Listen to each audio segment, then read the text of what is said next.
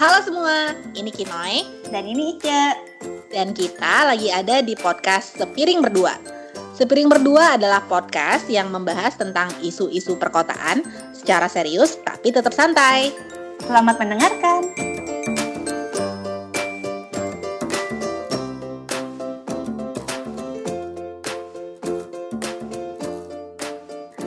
Jadi hari ini kita mau ngomongin tentang salah satu topik favorit gue, yaitu perpustakaan umum.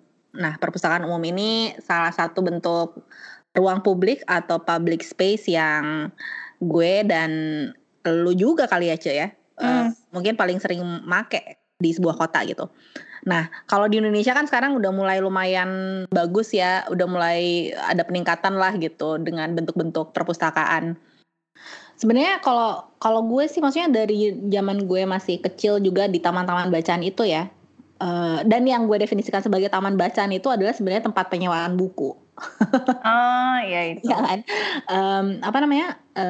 Walaupun fungsinya sebenarnya beda ya. Maksudnya taman bacaan sama tempat penyewaan buku itu kan dua hal yang berbeda sebenarnya. Ya sama-sama minjemin buku lah ya, cuman satu mungkin gratis, satu harus bayar. Tapi gue menggunakan space itu, tempat itu tuh selain untuk membaca buku juga sebagai tempat untuk gue ngobrol, nongkrong sama teman-teman. Maksudnya jadi kita datang bareng-bareng sana, terus pinjem-pinjem buku, terus sambil duduk baca, kalau udah bosen baca udah mulai gangguin satu sama lain gitu. Jadi kan emang tempat untuk berinteraksi lah ya. Dan mungkin seiring semakin kesini semakin banyak perpustakaan di tempat-tempat lain yang gue kunjungin juga, jadi akhirnya semakin mengerti bahwa oh, perpustakaan itu sebenarnya nggak cuma buat pinjem buku nih ya. Contohnya nih pas gue kuliah dulu, kita sama-sama ya kuliahnya.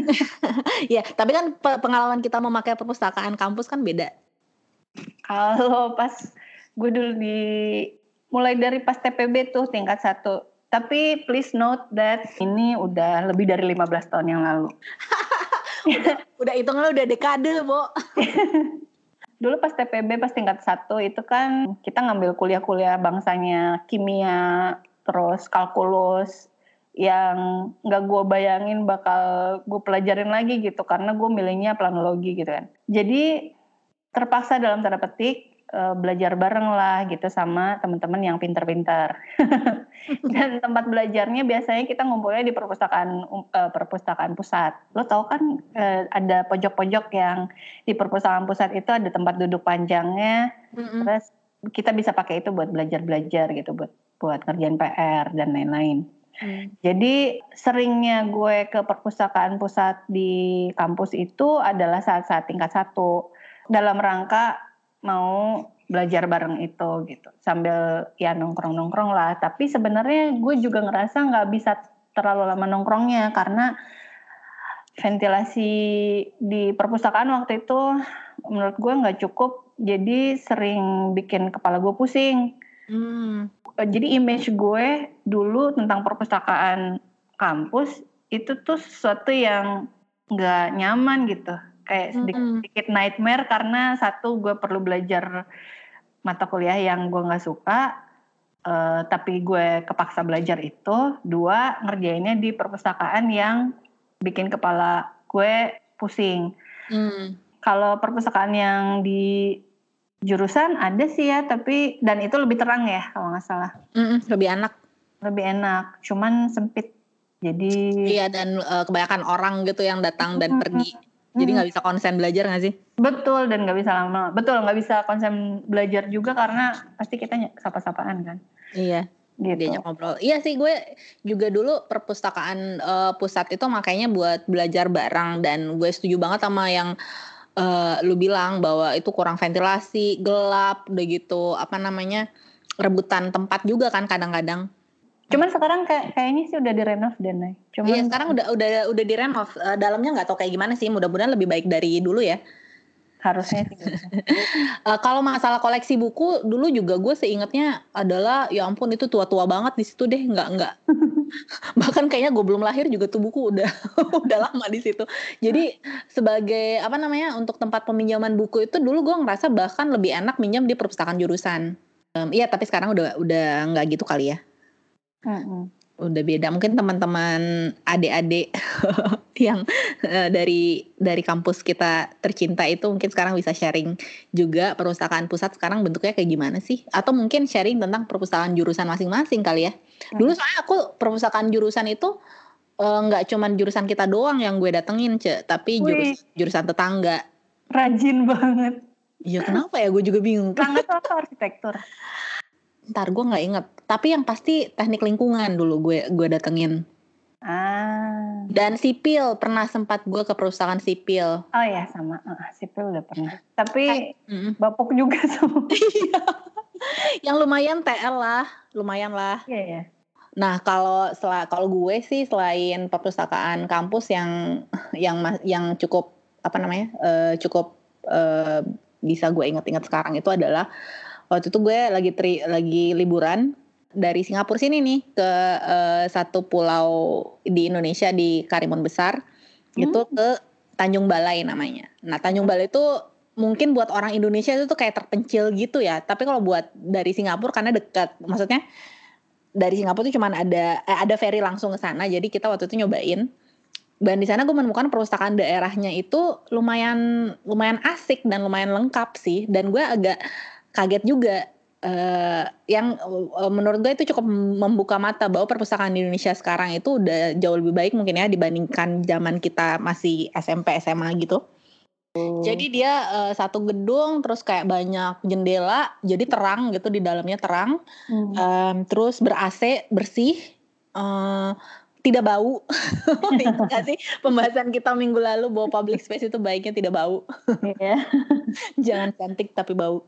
Nah terus koleksi bukunya lumayan banyak. Dan gue merasa kalau gue masih SMP atau SMA atau masih SD gitu main ke perpustakaan itu tuh seneng gitu loh, karena banyak buku-buku yang lumayan baru lah ya, bisa dibilang 10 tahun terakhir. Terus ada tempat-tempat untuk belajar. Jadi menyenangkan gitu, nggak kayak perpustakaan daerah zaman dahulu kala kali ya.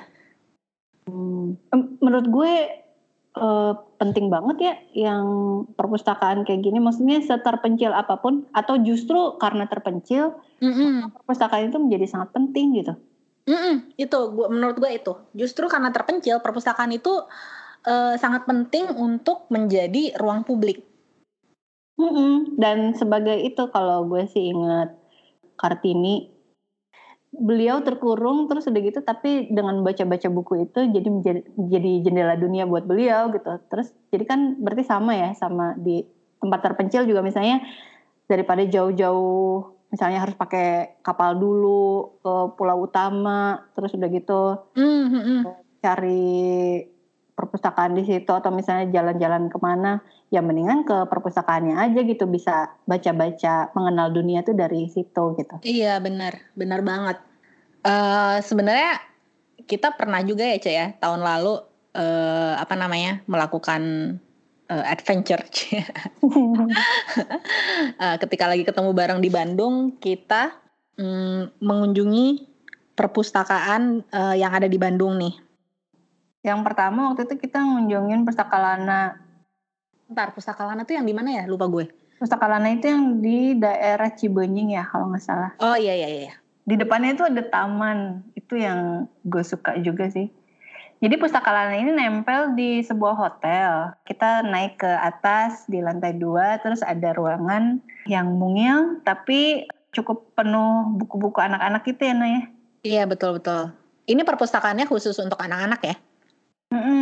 Buat anak-anak sama ibunya kali ya. Kalau nggak salah waktu itu juga ada buku-buku tentang parenting gitu ya. Oh iya benar. Si Pustakalana itu beberapa bukunya tuh bahasa Inggris kan ya? Iya. Atau malah justru lebih banyak buku bahasa Inggrisnya ya kalau nggak salah. Kayaknya lebih banyak buku bahasa Inggrisnya sih. Dan Pustakalana ini cukup rajin mengadakan kegiatan-kegiatan yang edukatif gitu, yang kaitannya sama anak-anak sama orang tua. Iya, jadi sebenarnya si Pustakalana ini kayak mimpi gue dan mungkin lu juga zaman dahulu kala kali ya, yang mana, pengen punya perpustakaan pribadi nih. Abis dari Pustakalana waktu itu kita ke perpustakaan yang di Gasibu. Ini perpustakaan daerah yang dia nempel sama lapangan Gasibu di Bandung. Yang pada saat itu gue baru tahu bahwa oh iya ya habis renovasi jadi bagus gini. Iya, terus udah gitu karena nempel di Gasibu jadi enak sih menurut gue, walaupun tempatnya kecil tapi dia kan pakai jendela-jendela gitu kan, misalnya jendela kaca. Jadi sambil baca teh bisa ngelihat pemandangan di luar. Iya, betul. Di gedung sate dan apa lapangan trekking larinya ya itu ya. Iya, benar, trekking lapangan larinya itu. Koleksi bukunya sebenarnya nggak terlalu banyak ya. Tapi tempatnya sendiri gitu sebagai tempat untuk kalau misalnya pengen baca atau pengen cari inspirasi mungkin. Itu bisa banget gitu loh dengan si jendela-jendela yang lo sebut tadi itu. Kalau nggak salah ini tuh cabang kan, Noy? Iya, cabang. Jadi kayaknya emang sengaja aja gitu ditaruh di tengah-tengah. Maksudnya dibuka cabang, kemudian cabangnya itu ada di tengah-tengah supaya orang lebih mudah mengaksesnya. Karena kalau menurut gue ya salah satu permasalahan yang beberapa tahun yang lalu gue temukan di Indonesia itu perpustakaan itu tidak strategis. Kayak misalnya perpustakaan nasional dulu adanya di mana ya, Salemba apa di mana gitu. Yang maksudnya tuh bukan di tengah-tengah gitu. Terus perpustakaan daerah di Bandung juga kayaknya sih dulu bukan di Gasibu. Orang tuh nggak tahu gitu, oh bahwa ada perpustakaan di situ. Iya, kenapa ya dia nggak di tengah kota gitu? Soalnya di kota-kota lain yang gue kunjungin di luar Indonesia ya, itu rata-rata emang di tengah kota ya. Ya itu nanti kita bisa bahas kaitannya sama tata ruang kota. Kalau di Bandung itu ada, dan kita kemarin tidak mengunjungi itu. Tapi sempat diomongin sama si masnya yang di Gasibu itu, ada yang di Soekarno-Hatta kan? Ya. Sama Bapak, ada yang di dekat Saparua tuh. Tapi itu di mana juga gue nggak tahu deh. Saparua. Jadi perpustakaan daerah yang di Gasibu itu cukup menyenangkan. Salut gue sama pemerintah Bandung. Uhui. Terus habis dari situ kita kemana ya? Ke itu yang di Laswi. Yang di Laswi di ini Bandung Creative Hub. Itu tuh sebenarnya sih agak mengejutkan juga karena itu pertama kali gue ke situ. Wah, gedungnya lumayan gede juga gitu. Kok gue nggak tahu waktu itu. Di dalamnya lumayan ya kalau menurut gue, ada kafenya, terus ada tempat duduk yang di tangga-tangga gitu. Yang di tangga-tangga yang non AC-nya juga. Terus udah gitu pas kita ke atas tuh ada ruang-ruang kelas yang bisa dipakai gratisan. Iya sih. Maksudnya kalau secara konsep menurut gue sih bagus tempat ini, dan yang mau kita omongin adalah perpustakaannya. Iya, perpustakaan itu bagian dari si gedung Bandung Creative Hub ini. Di situ kita menemukan kursi paling pewe ya, Nanya. Beanbag. Nah, yang enak dan gue suka banget dari perpustakaan itu tuh adalah si ruangannya itu semuanya dikarpetin dan nggak bau. Iya ya, biasanya kan bau karpet ya. Nah, kita harus lepas sepatu, terus kita jadi seruangan penuh dengan karpet, terus di situ ada beanbag. Bisa duduk sepuasnya. Iya. Bisa duduk, nggak kontrol, tetap harus kontrol tapi. Dan ada meja-meja juga di mana orang-orang yang bawa komputer tuh bisa make buat kerja kalau mau. Cuman kayaknya emang konsep ini tuh, jadi ini kan ruangannya kan nggak terlalu gede, terus semuanya dikarpetin dan kayaknya memang dibuat nyaman untuk anak-anak ya kalau menurut gue. Iya. Orang koleksi bukunya juga buku anak semua kok. Betul. Jadi kayaknya sih bukan tipe-tipe perpustakaan yang buat sepi-sepian gitu, tapi ya udah lo toleransi aja kalau misalnya ada anak teriak-teriak gitu. Iya. Tapi itu konsep yang bagus. Maksudnya itu poin yang bagus karena nanti gue pengen ngebahas balik lagi ke poin ini pasti kita ngebahas perpustakaan di negara lain. Terus habis itu kita kemana, Nay? Waktu itu ke ini Pitimos. PT Mos itu sebenarnya bukan perpustakaan tapi tempat peminjaman buku kali ya? Itu adanya di dekat SMA kita dulu ya. Iya, di daerah yang itulah Belitung, apa sih? Sunda, Jalan Jawa. Dari situ gue udah lupa tepatnya di itu udah kode banget Belitung tuh SMA mana. Yang mana ya akan ada dua di situ tapi ya. Enggak usah di ketahuan lah udah. Anyway, kembali ke PT Mos. Ya, jadi itu tempat peminjaman buku zaman dahulu kala yang gue bilang waktu kecil gue ke Taman Bacaan ya kayak begini modelnya. Terus ternyata dia masih hidup ya. Dan dia masih hidup gitu loh setelah bertahun-tahun. Gue lupa sih, kayaknya waktu SMA belum ada sih si PT Mos ini. Tapi pas kita kuliah harusnya udah ada. Kayaknya udah ada. Dan ternyata modal-modal tempat peminjaman buku kayak begini tuh masih laku banget ya, masih banyak gitu loh. Banyaknya isinya ya fiksi ya, novel lumayan, sama komik. Kayaknya waktu itu yang kita pergi bareng cuman itu doang ya. Tapi gue sempat ke tempat di Hegarmanah, Kineruku namanya. Ini populer nih di antara warga Bandung yang hipster-hipsteran gitulah. Iya, tapi emang kayaknya harus yang berkendaraan gitu ya kalau ke Kineruku ya. Iya, gila lu mau jalan dari mana? Jauh banget. Pakai sepeda aja ngos-ngosan. Ada, nanjak gitu loh. Iya, tapi enak banget emang dalamnya sih menurut gue. Cuman, jadi si Kineruku itu kan dia ada toko bukunya. Ada koleksi buku yang bisa dibaca di situ kalau bukan member. Iya. Terus ada kafenya juga. Dan di belakang itu ada taman kan. Iya. Iya. Gue tahu kenapa lo bilang cuma. Kenapa? Karena ini ya, gak ada pemisahan antara ruang merokok dengan tidak merokok. Yes. Betul. Tapi kayaknya harus dikat ya. Itu tuh aduh sayang banget. Sayang, padahal dia emang jenis koleksi bukunya itu koleksi buku yang kayaknya nggak banyak ditemuin di tempat lain sih. Betul. Kayak buku arsitektur, terus buku-buku sosial, antropologi, sejarah, budaya, musik kayak gitu-gitu ya. Jadi emang spesifik gitu koleksi bukunya untuk yang suka dengan stream itu. Enaknya ke Kineruku, cuman sayangnya bau rokok. Aduh. Yeah.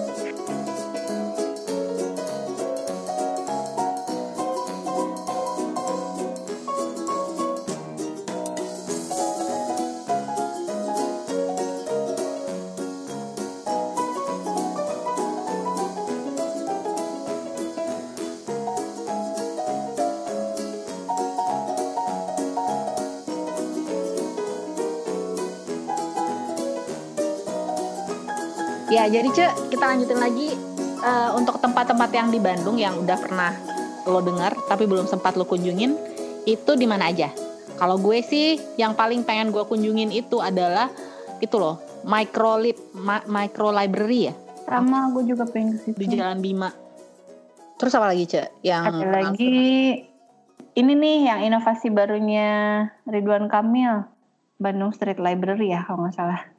Itu konsepnya box di jalanan, terus udah gitu bisa diisi buku oleh siapapun, terus udah gitu bisa dibaca oleh siapapun juga.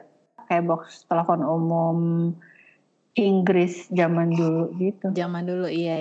Terus pas si Ridwan Kamil ini jadi gubernur, ada lagi program yang serupa namanya Kolecer. Kotak Literasi Warga Cerdas dan Candil Maca Dina Library. Aduh, meni pinter ya dia bikin singkatan-singkatan gini. Iya.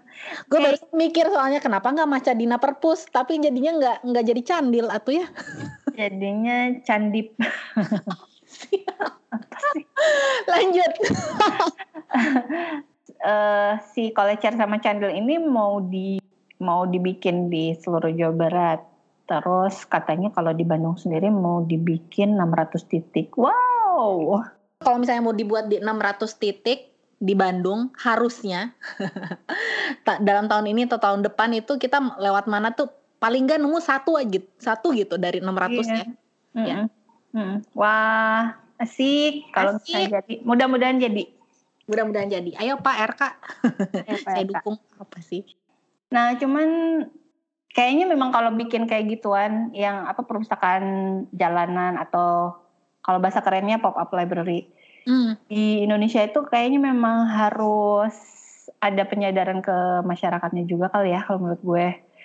Karena dalam hal apa nih maksudnya? Dalam hal misalnya kalau di kita kan kadang suka ada kekhawatiran bukunya hilang atau rusak si fasilitasnya. Kalau misalnya tidak ada sosialisasi yang cukup, bisa jadi orang tuh jadi ragu untuk ngedatengin si box itu gitu. Iya, paling enggak kayak satu misalnya ditempel gitu, ada tempelan di kotaknya atau di boxnya itu yang memberikan penjelasan tentang cara memakai atau cara meminjam atau cara menggunakan space ini seperti apa gitu. Di di Solo nih kalau yang gue lihat semacam pop-up library juga, tapi lebih merakyat ininya konsepnya, dan disediainnya bukan sama pemerintah tapi sama masyarakat sendiri. Di Car Free Day terus sama di sebuah taman gue pernah melihat itu ada perpus dadakan. Jadi yang perpusnya itu cuman pakai terpal atau alas gitu, terus buku-bukunya tuh dijejerin gitu. Udah gitu dikasih tulisan gede-gede. Baca gratis. Wah, itu kan udah langsung orang tuh pada berdatangan gitu loh. Iya. Sesuatu yang kayak tadi lo bilang harusnya dikasih petunjuk kan? Iya. Di situ. Jadi orang tuh dari jauh juga nggak ragu-ragu untuk datang itu jualan atau pinjam ya gitu. Nah kalau misalnya yang kayak di Solo gue lihat itu baca gratis gede-gede itu udah jelas banget. Iya seru juga tuh ya kayak gitu misalnya di Car Free Day-nya Bandung atau Jakarta atau di mana gitu ya.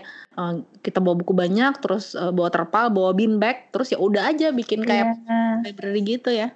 Atau mungkin udah ada kali ya, kitanya yang belum pernah. Iya mungkin ngecek mungkin aku udah berapa kali ke Car Free Day yang di Bandung kayaknya nggak ada yang maksudnya kalaupun ada tuh tempatnya tuh nggak enakan gitu loh.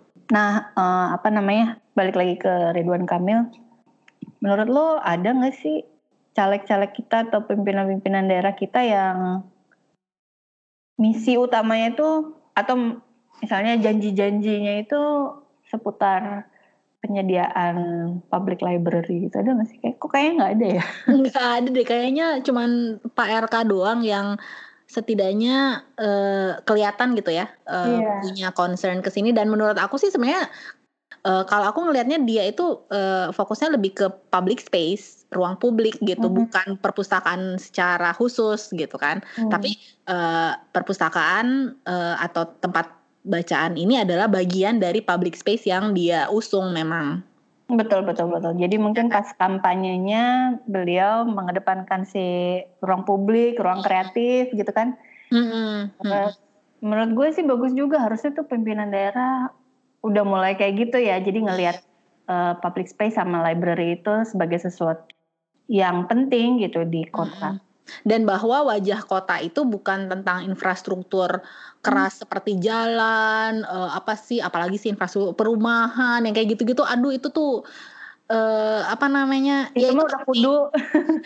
Itu penting, tapi itu tuh harusnya udah bukan janji-janji gitu. Itu harusnya itu udah kewajiban aja. Kewajiban, tapi lebih ke sesuatu yang memang baru gitu kan. Baru untuk Indonesia. Gue pernah ngunjungin Perpusnas ini ya yang di Medan Merdeka Selatan. Menurut gue itu sebuah kemajuan yang luar biasa. Beberapa tahun terakhir ini Perpusnas itu kayaknya memang beneran bebenah. Kayaknya sih sebenarnya nggak cuma Perpusnas doang yang bebenah, tapi perpustakaan daerah juga yang gue denger sih udah mulai lebih nyaman si fasilitasnya, si infrastrukturnya gitu. Nah, di situ tuh gue ngelihat, udah lumayan bagus banget loh. Jadi pas si perpusnasnya, si bangunannya ya, gue sih nggak ngelihat buku-buku koleksinya. Cuman sebagai ruang yang fisik, menurut gue itu udah lumayan banget kemajuannya. Jadi begitu masuk ke perpustakaannya, ke kompleks perpusnasnya itu itu waktu itu disambut dengan gedung yang satu lantai, isinya itu dikemas kayak museum gitu, museum tentang sejarah aksara, terus udah gitu kitab-kitab yang ada di Indonesia. Maksudnya bukan kitab suci ya, tapi kitab apa budaya, ya, kerajaan. Seru banget sih. Tapi terus dikemasnya dalam bentuk museum yang udah modern ya, bukan yang boring-boring gitu. Jadi gue lumayan lamanya di situ, terus udah gitu baru pas ke belakang itu ada gedung tinggi, which is itu tuh yang si perpustakaannya. Di situ udah ada kantin, ada ruang buat ngadain event kayak buat berapa orang ya, itu mungkin 100 orang, jadi kayak teater gitu. Ada kamar mandinya setiap lantai ada dan bersih. Penting banget tuh kamar mandi bersih. Banget. Gue tuh udah lama tuh sebenarnya pengen ke perpustakaan nasional gitu. Cuman gue nggak tahu ya, mungkin pandangan orang tentang perpustakaan itu beda-beda kali ya. Karena gue beberapa kali cerita sama teman-teman, beberapa teman yang lain, terus yang kayak mereka image-nya itu yang kayak, aduh ngapain sih lu ke perpustakaan nasional, nggak ada apa-apanya lagi. Mungkin image-nya kayak gue di kampus zaman 15 tahun yang lalu gitu, kayak aduh pusing gitu di perpustakaan. Iya, mungkin kayak gitu kali ya masih. Tapi ya gue jadi pengen banget ke perpustakaan nasional setelah mendengar cerita lu ya. Maksudnya gue yakin sih teman-teman yang di Jakarta mungkin at least sudah pernah sekali lah ke situ. Tapi untuk yang di luar Jakarta, kalau misalnya lagi main ke Jakarta mungkin bisa juga kali ya ngelihat perpustakaan nasional. Banget, bisa banget. Jadi kalau lo nyari tempat yang gratisan buat nongkrong, datang aja ke Perpusnas. Dan maksudnya kalau di tengah kota ya. Dan itu deket Gambir kan? Deket Gambir, lo bisa jalan kaki ke situ. Terus sekarang kalau misalnya teman-teman komunitas yang muda-muda itu cari tempat buat bikin event yang gratisan di Perpusnas juga nih sekarang. Oh gitu. Seru juga ya. Gue belum pernah sih kalau di Jakarta atau di kota lain. Maksudnya selain yang gue kunjungin bareng elu sama yang gue kunjungin sendiri di Bandung, kayaknya kalau di Indonesia tuh nggak kepikiran mau ke perpustakaan gitu. Karena sistemnya belum terhubung satu sama lain, terus kayak ya emang nggak ada informasinya aja sih. Dan plus image perpustakaan yang tidak menarik ya. Mungkin karena kita orang lama Noy. Mungkin karena pengalaman kita zaman dulu, jadi kita mikirnya image perpustakaan masih seperti itu gitu. Iya betul. Tapi yang pernah gue dengar bagus sih selain perpustakaan yang di Jakarta itu yang di Freedom Institute. Di mana tuh? Di Jakarta juga. Gue lupa daerah mana. Tapi itu tuh ada, maksudnya koleksi-koleksi bukunya itu cukup spesifik juga ya, maksudnya yang terkait dengan ya namanya lah ya Freedom Institute. Ya mungkin yang terkait dengan kayak international relation, terus kayak human rights, justice, yang kayak gitu-gitu kayak gue kebayangnya ya. Terus ini kalau ngelihat ya perpustakaan di kampus-kampus pasti inilah ya penuh dengan koleksi-koleksi akademik kampus besar seperti UI, ITB, UGM itu juga pasti koleksi-koleksinya cukup banyak gitu ya. Nah, dari segi fisik yang pernah gue rasain langsung itu kan cuman yang ITB, tapi itu pun ITB yang lama. Nah gue denger yang UI juga bagus tuh. Sebenarnya gue pernah tuh ke kampus UI nyari literatur di situ waktu gue masih postgrad S2 S3. Gue lupa tahun berapa, tapi ada tesis-tesis terkait dengan riset gue waktu itu yang adanya di UI, dan pas waktu gue datang, ya udah gue datang ke sana pengen baca dong tesisnya. Nah kalau tesis itu jadi kita datang ke meja registrasi terus minta dicari. Bisa sih nyari sendiri, ada komputernya juga. Terus nanti minjem harus baca di situ. Tapi emang perpustakaannya tuh enak, nggak sumpek kayak ITB dulu ya. Terang. Dia terang dan banyak dinding-dinding kaca. Terus kalau nggak salah deket situ ada Starbucks deh.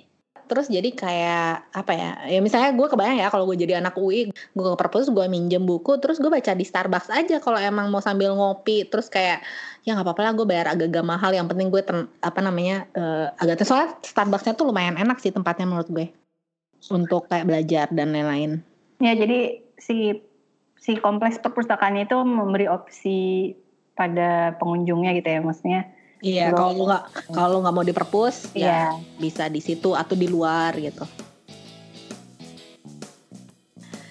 Baik teman-teman, itu tadi obrolan kita berdua tentang perpustakaan umum, utamanya tentang perpustakaan yang pernah kita kunjungi di Indonesia atau yang kita dengar katanya bagus gitu di Indonesia.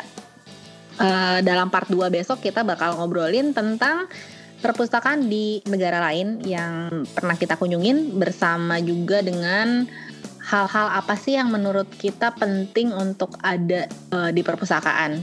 Teman-teman kalau misalnya ada komentar atau ada yang pengen dibagi sama kita terkait dengan perpustakaan umum, silahkan bisa ngirim email dalam bentuk tulisan atau file audio ya, ke podcast.sepiringberdua@gmail.com, atau bisa juga ninggalin pesan-pesan itu di media sosialnya Kinoy atau Ica, atau juga di platform podcast di mana teman-teman ngedengerin podcast kita ini.